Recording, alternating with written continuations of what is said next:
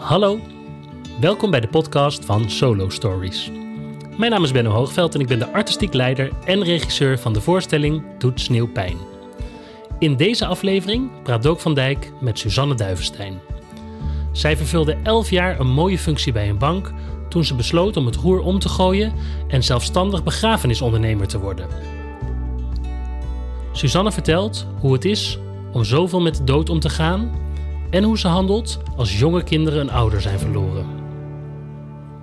Hallo Suzanne, fijn dat je te gast wil zijn in deze podcast. Ik was eigenlijk gelijk benieuwd, want uh, ik las op je website dat jij vroeger in de corporate wereld heel erg zat Ja, en ineens een omslag hebt gemaakt naar ehm, eh, begrafenisondernemer. Klopt. Hoe is dat?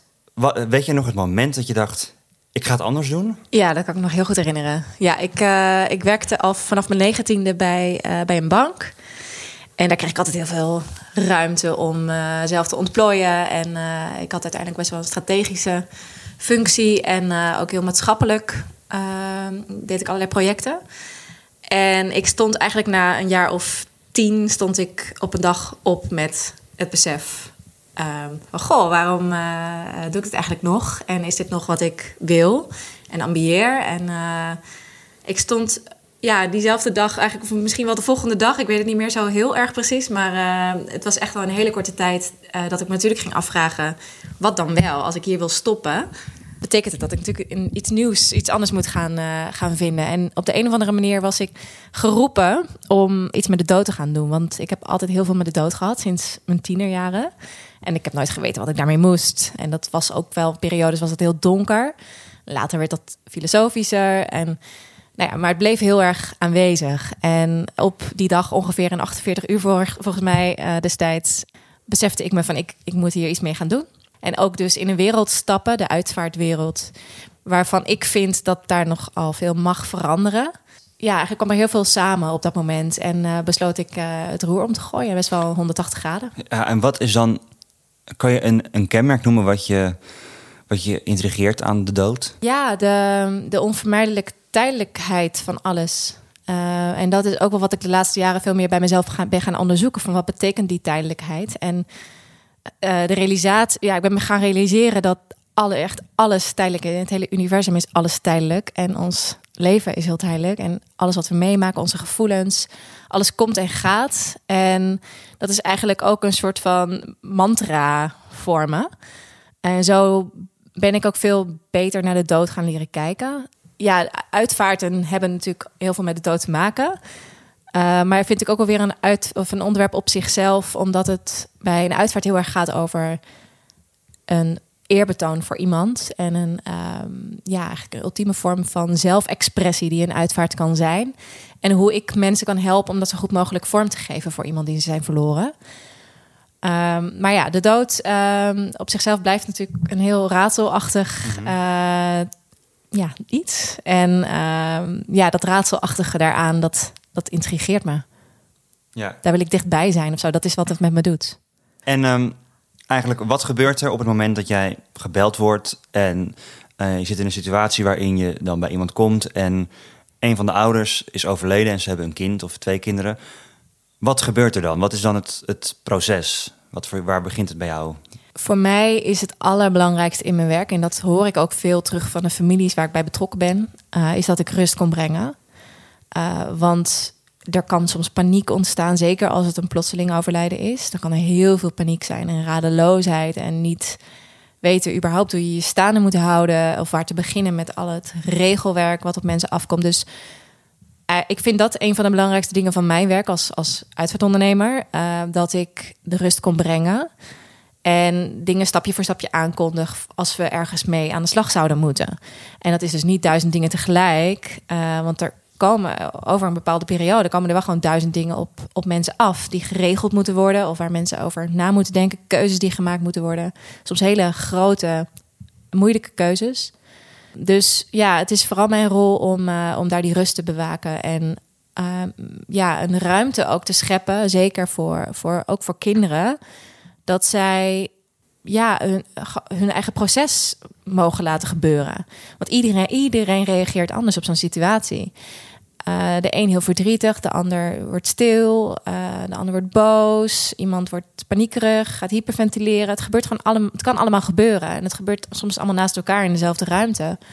En ja, kinderen kunnen ook heel, uh, ja, heel vrij gedrag tonen op dat moment en ja, heel, bijvoorbeeld heel erg graag aan, aan een lichaam willen zitten, heel nieuwsgierig zijn, heel veel vragen stellen, heel ontwapenende vragen vaak ook. Um, vragen waar wij als volwassen mensen, verpeste grote mensen, al nooit meer echt over nadenken. Maar, Wat voor vragen zijn dat dan? Ja, dingen, ja, gewoon hele dingen als. Uh, van ja, waar, waar, waar, waar, waar, waar, is, waar is hij nu of waar is zij nu? Of meer over het lichaam, van uh, waarom is het zo koud? Of wat, wat gaat er nu gebeuren? Of nou, het is heel, heel praktisch vaak, maar soms ook heel heel spiritueel. Van, uh, over de liefde, dat ze dingen kunnen vragen of dingen kunnen zeggen. Opeens beginnen te praten over ja, hoe, uh, hoeveel ze van iemand houden. Of dat je, dat je hele wijze dingen hoort zeggen die je normaal gesproken alleen maar uit volwassen monden hoort. En nooit uit kindermonden, maar dat komt er dan opeens uit. En wat zeg je dan bijvoorbeeld als ze zo'n hele directe vraag stellen? Ik probeer niet te snel te antwoorden. Ik probeer echt, echt goed te luisteren naar uh, wat ze bedoelen met een vraag. Uh, maar heel vaak is mijn antwoord een wedervraag. Want soms weet ik, weet ik geen antwoord te geven, zeker als het meer spirituele vragen zijn of uh, als het gaat over de hemel of nou ja, andere ideeën die er kunnen zijn over, uh, over de dood. Dan heb ik zeker niet het antwoord. En probeer ik met de kinderen in gesprek te gaan om samen een voorstelling te kunnen maken van wat dat kan zijn. En bij welk idee zij misschien zelf bepaalde rust of ja, misschien ergens een bepaalde blijdschap of zo bij kunnen voelen op een gegeven moment. Dus het is heel vaak een wedervraag die ik, uh, die ik stel. En over gewoon meer praktische dingen, over het lichaam, over waarom een lichaam koud is. Uh, ga ik altijd heel. Ik neem kinderen heel serieus in hun vragen. En ik geef altijd ook heel, soms heel expliciet geef ik antwoord over, ja, over soms heel biologische uh, verschijnselen. Wat er kan gebeuren. En dat leg ik dan uit, hoe het werkt. En ja, dat vinden ze ook heel interessant. En wat doe je als bijvoorbeeld ouders uit schrik wat een andere reactie soort van besluiten om de kinderen er niet bij te betrekken? Ja, daar heb ik echt gesprekken dan over met ouders. Ja, en echt ook, uh, ik bedoel, ik, ik vind mijn rol altijd heel erg bescheiden en op de achtergrond. En ik probeer allemaal dingen te faciliteren en zo min mogelijk te sturen. Maar op dit specifieke onderwerp, hoe, hoe we kinderen zouden moeten betrekken bij de dood, daar ben ik wel wat, ja, uh, wat, heb ik iets meer uh, een soort moraalridder in mij die, uh, die wil zeggen van eh, dit is niet goed of ja. we zouden dit beter kunnen doen. En echt met het doel om kinderen dus echt te gaan betrekken bij, bij iemands dood. En het hele fenomeen van de dood in alle opzichten, in het materiële, het immateriële. Dus want het is in onze, in onze westerse cultuur gewoon best wel weggestopt, de dood. Waarom denk je dat mensen zo bang zijn voor de dood? Um, nou, ik, ik verklaar het zelf, maar ik ben geen uh, uh, geschiedkundige uh, of socioloog, maar ik verklaar zelf wel veel aan de hand van de trauma's van de twee wereldoorlogen aan het begin van de vorige eeuw. Ik bedoel, de generatie die dat heeft meegemaakt leeft nu nog. En ik geloof dat we ook een soort van tweedehands, derdehands trauma's kunnen overnemen. Maar ik denk dat er cultureel door die grote trauma's heel veel uh, wat te maken had met dood en verderf, dat we dat heel erg achter ons wilden laten. En ja, natuurlijk heel erg geconcentreerd waren op de wederopbouw van ons land en vooruitgang. En ja, weinig ruimte daarmee lieten voor, uh, voor de dood en verlies. Uh, en die thema's die zijn, die denk, ik denk dat, dat is mijn persoonlijke analyse, dat, dat die thema's daardoor gewoon niet de aandacht hebben gekregen die ze verdienen. Om nog even terug te gaan, terug te gaan naar de situatie als jij um, binnenkomt bij zo'n uh, bij een situatie waar dus een ouder is overleden. Wat zijn eigenlijk de grenzen van wat jij wel of niet kan? Ja, nou de grens is uh, heel duidelijk. Um, het is niet, ik zou niet een kloppende positie innemen als ik tegen de wens van de ouders in een kind, uh, weet ik veel, ergens bij betrek wat de, wens, wat de ouders gewoon niet willen. Dat, dat, dan neem ik een niet kloppende rol in. Uh, dus het moet altijd met de, met de toestemming uiteraard van ouders gebeuren. Maar dat is wel een proces. Oh, ik moet ouders ook echt heel bewust betrekken bij... Um, ja, eigenlijk de psychologie uh, van, van kinderen en hoe belangrijk ja, het, ook het onder ogen zien van de realiteit is in rouwverwerking. Dat beseft ook niet iedereen zich. Dat merk ik ook in mijn praktijk. Dat, nou ja, dat mensen dat misschien eng vinden om een dood iemand te zien. Of um, nou ja, wat voor reden dan ook. Niet onder ogen willen zien. En nou ja, als ik één ding weet van, van uh, psychologen die echt gespecialiseerd zijn in, uh, in uh, rouw, is dat aspect van onder ogen zien van de realiteit dat dat heel belangrijk is. Maar ja, ik kan niet, als het gaat om een kind, ik kan die rol van de ouders gewoon niet innemen. Dus dat, dat, is, dat klopt gewoon niet. Heb je soms eens dat je denkt, nou, nu is het wel genoeg. Weet je dat een bij wijze van spreken een ouder te veel het kind erbij wil betrekken? Dat heb ik nooit meegemaakt. Nee, nee, nee ik, maak, ik maak vaak genoeg mee dat iemand thuis is. En uh, soms bijvoorbeeld op bed ligt tot de dag van de uitvaart. En dat, dat er bij diegene wordt geslapen. Gewoon, dat, dat kan. En dan ben je ook langzaam getuige van de verandering van een lichaam, bijvoorbeeld. Want een lichaam verandert na overlijden. En dat kan heel helend zijn. En hoe is de nazorg? Want als dan de begrafenis is geweest, hoe begeleid je dan mensen daarna? Verwijs je mensen door naar eventueel iemand die voor zo iemand traumaverwerking? Of hoe, hoe ga je daarmee om? Dat, dat hangt heel erg van de situatie af. Kijk, als het inderdaad uh, als het traumatisch was, uh, heel plotseling, dan besteed ik daar veel meer aandacht aan. En het, ja, ik, ik ben ook slechts een uitvaartbegeleider. En ik ben niet een rouwtherapeut. Dus ik heb wel een bepaalde signalerende uh, rol natuurlijk. Maar die beperkt zich ook al heel snel, omdat ik gewoon niet een rouwdeskundige ben ik heb wel met ongeveer alle families die ik uh, in mijn praktijk heb begeleid, heb ik altijd wel een vorm van contact. Soms intensiever, soms wat minder intensief. En die is gewoon van mens tot mens. Die uh, gaat ook voorbij mijn functie, zeg maar. Die is gewoon als mens uh, dat ik betrokkenheid toon op een ja, ook gedoseerd naar wat ik met je verwacht waar ze behoefte aan hebben. De ene familie die heeft echt behoefte aan contact, en de andere familie die heeft dat weer gewoon minder. En dat is een kwestie van een beetje aanvoelen voor mij. Hoe ga jij zelf om met, um, met die heftige emoties? Ik bedoel, als je thuis komt, hoe ontspan jij dan? Of neem je je werk niet te veel soms mee naar huis? Nou, ik denk, uh, denk het nog niet echt. Ik zie bij ongeveer iedereen in het vak wel een soort beroepsdeformatie. Dat je, nou, misschien wel, kom ik wel vaak een beetje afgestompt uh, afgestompte mensen misschien wel tegen. Maar ja, dan probeer ik voor mezelf ook heel alert in te zijn, want ik vind dat niet goed in dit vak als je dat hebt. En ik maak soms hele heftige situaties mee, heel uh, soms ook nachtmerries. En die grijpen mij uiteraard ook aan. Alleen ik ben zelf, ik ben allereerst niet zo heel emotioneel.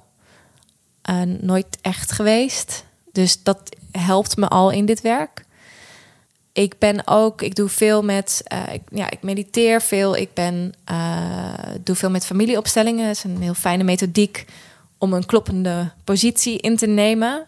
En ja, dat innemen van zo'n kloppende positie is ook, weet je, ik, ik, ik huil niet mee met een familie. Dat klopt gewoon niet. Ik, het is niet mijn verdriet. Nee, maar het zijn wel natuurlijk grote, heftige emoties waar je wel de hele tijd. Mee die energieën, die zijn er steeds in zo'n ruimte. Dus ja, ik kan daar heel, uh, heel licht voor mezelf, kan ik daar heel licht mee omgaan. Ik aanschouw het, ik, op, ik observeer. Het is bijna, bijna best wel iets technisch. Maar ik kan het heel erg aanschouwen en observeren. En uh, in een faciliterende zin dat de ruimte geven, zeg maar. En ik merk aan mezelf dat ik het niet zo heel veel meeneem. Wel in een andere zin dat ik natuurlijk, ja, ik kom heel dicht bij mensen. Ik kom heel dicht bij families. En um, vaak voelt het een beetje als familie ook. Uh, hoe we met elkaar omgaan. En ik, ja, ik gewoon eigenlijk alle mensen die ik in mijn praktijk heb begeleid, die krijgen een plek in mijn hart. Dat, dat, dat is gewoon heel bijzonder wat er vaak ontstaat. En ik weet ook dat dat andersom zo is. Omdat we gewoon op een heel diep niveau uh, contact met elkaar maken. Echt hart, hartencontact. Dat neem ik wel mee naar huis, maar dat is zo liefdevol dat het, dat het me heel erg oplaat. En uiteraard, die, die nachtmerries die ik soms ook meemaak, die, uh, ja, die kunnen me soms meer aangrijpen. En tegelijk merk ik ook wel dat ik echt heel veel uh, relativeer in, in, door dit werk. Over ja, dus die tijdelijkheid van het leven en de dood. En ook al zijn het soms hele heftige situaties. Uh, ja, zelfs, zelfs dat hoort erbij. Uh, je noemde het net al, je hebt een dochtertje. Hoe vertel je jouw kind over de dood? Hoe heb je dat gedaan?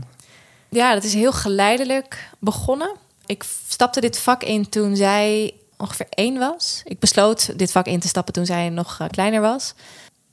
En ja, eigenlijk vanaf het moment dat ze gewoon een beetje aan het praten was en zo, was het onderwerp denk ik gewoon al best wel snel ter sprake. Ook best wel snel heb ik haar verteld over mijn werk. En heel, ja, een beetje abstract nog. Uh, dat, ja, want ik moet natuurlijk soms gewoon opeens weg. Ja.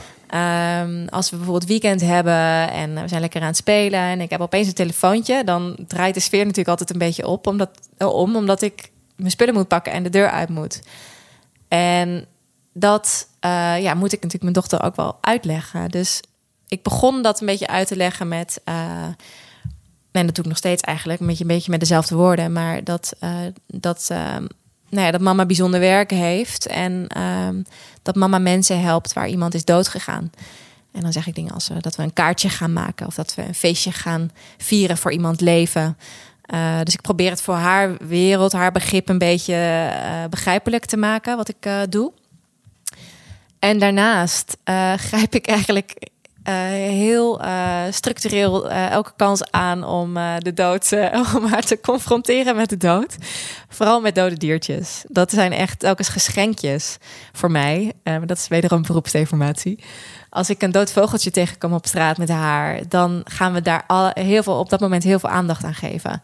En vaak een begrafenisje ervan maken. Of nou ja, als het een beetje weet ik, een vies, vieze vogel is of zo, dan laten we hem vooral met rust. Maar dan besteden we wel een beetje aandacht aan. Denk je dat het helpvol is voor andere ouders om dit soort dingen aan te grijpen en het inderdaad niet weg te stoppen, maar juist er zoiets? Ik denk dat zeker, ja. Ja, zeker. Ik vind, ik vind dat echt zoiets moois. En uh, ik kan me voorstellen dat mensen, dat ouders misschien wel bepaalde weerstand voelen of onzekerheid. Of nou, van gaat dit wel goed? Of uh, mag ik dit onderwerp al wel aansnijden? Is het niet uh, te vroeg? Maar persoonlijk denk ik echt dat het niet snel te vroeg kan zijn. Ik bedoel, dode diertjes liggen er en de dood zou iets heel normaals moeten zijn voor ons. En we kunnen niet vroeg beginnen, wat mij betreft, om dat onze kinderen ook te leren. En dat verlies dus ook bij het leven hoort. En stilstaan en teruggang. En nou ja, dat het dus niet alleen maar over die vooruitgang en dat succes gaat. Ik heb vorige week een vrouw geïnterviewd waarbij haar man ineens overleed. En dat ik dus bij mezelf zo heel erg uh, bewuster aan het leven ben. Of zo. Dat ik heel erg denk, oh ja, het kan ineens klaar zijn. En wat moet ik nog gezegd hebben? Heb, hoe heb jij dat? leef, jij, leef jij nu ook veel bewuster dan voordat je hiermee begon? Ja, voor mijn gevoel wel. Ja, maar niet, niet in de zin van bucketlist.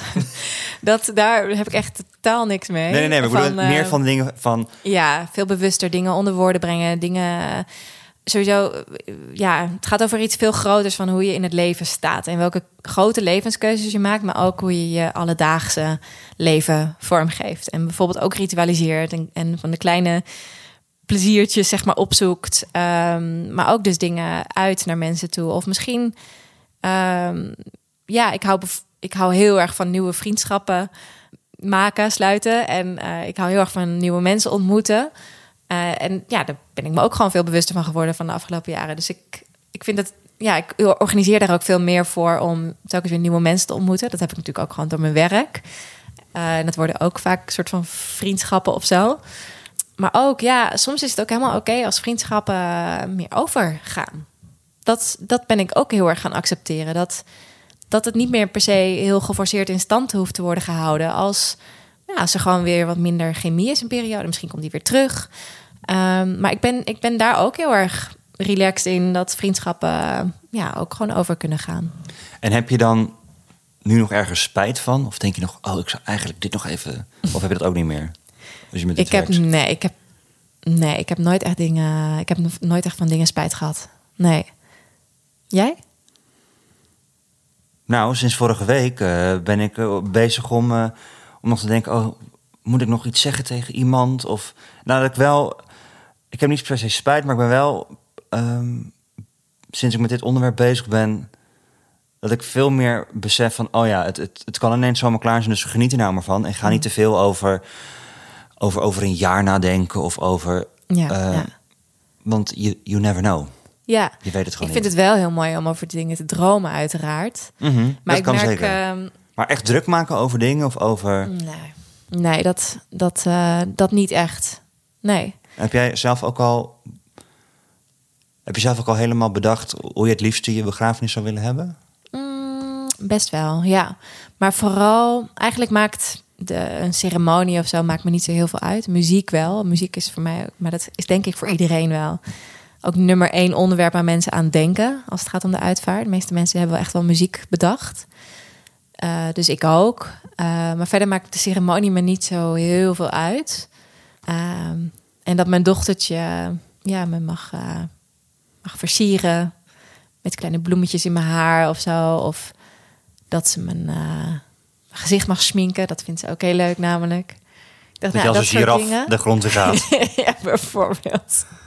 Als het maar niet als clown is. Want ik, er zijn weinig angsten in mijn leven, maar clowns, daar ben ik wel een beetje bang voor.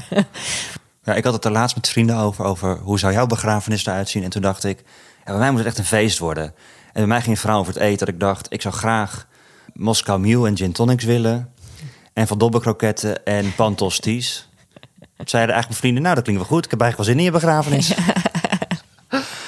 Ja, ja maar dat, dit, is, dit zijn wel de mooiste ideeën.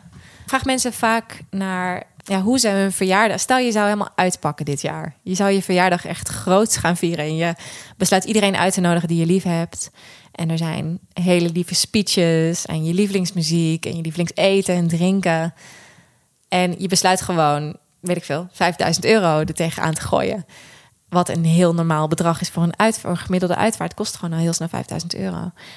En nou ja, er zijn gewoon heel weinig mensen die dan denken: Goh, ja, dat gaat dan inderdaad bij een crematorium plaatsvinden, die verjaardag. En toch zijn dat de plekken waar we uiteindelijk uh, terechtkomen. Ja. ja. Terwijl het mag gewoon echt ook een uh, kroeg zijn of thuis. Ik maak ook heel vaak thuis ceremonies mee. Uh, of misschien wel de plek waar, waar, waar mensen zijn getrouwd. Of nou ja, een andere bijzondere plek. Dus ja, vaak moeten mensen echt op weg geholpen worden om buiten uh, dat kader om te denken dat we gewend zijn. Want heel, ja, heel veel uitvaarten die wij meemaken, zijn, die volgen echt een standaard tramien. En het is heel lastig om mensen daar een beetje van los te weken. En op een veel meer eigen pad te brengen. Maar ja, dat doe je dus wel door een beetje te vragen naar... ja, hoe vier je je verjaardag? Of weet je, vier je überhaupt wel eens het leven? En dat, uh, dat inspireert mensen wel. Ik ga geloof ik uh, een goed feest verzinnen voor 5000 euro. en dan uh, iemand uitgenodigd bij deze. Leuk. Dankjewel. Dankjewel voor je verhaal, Suzanne. Dank aan Dook voor het gesprek. En jullie bedankt voor het luisteren. Vanaf januari 2020 speelt de voorstelling Doet Sneeuwpijn door het hele land. Ga naar onze website www.solostories.nl voor de speellijst. Vergeet niet te abonneren en kijk voor alle nieuwtjes op onze Facebook, Instagram of luister naar de andere afleveringen van onze podcastserie. Tot de volgende keer. Ciao!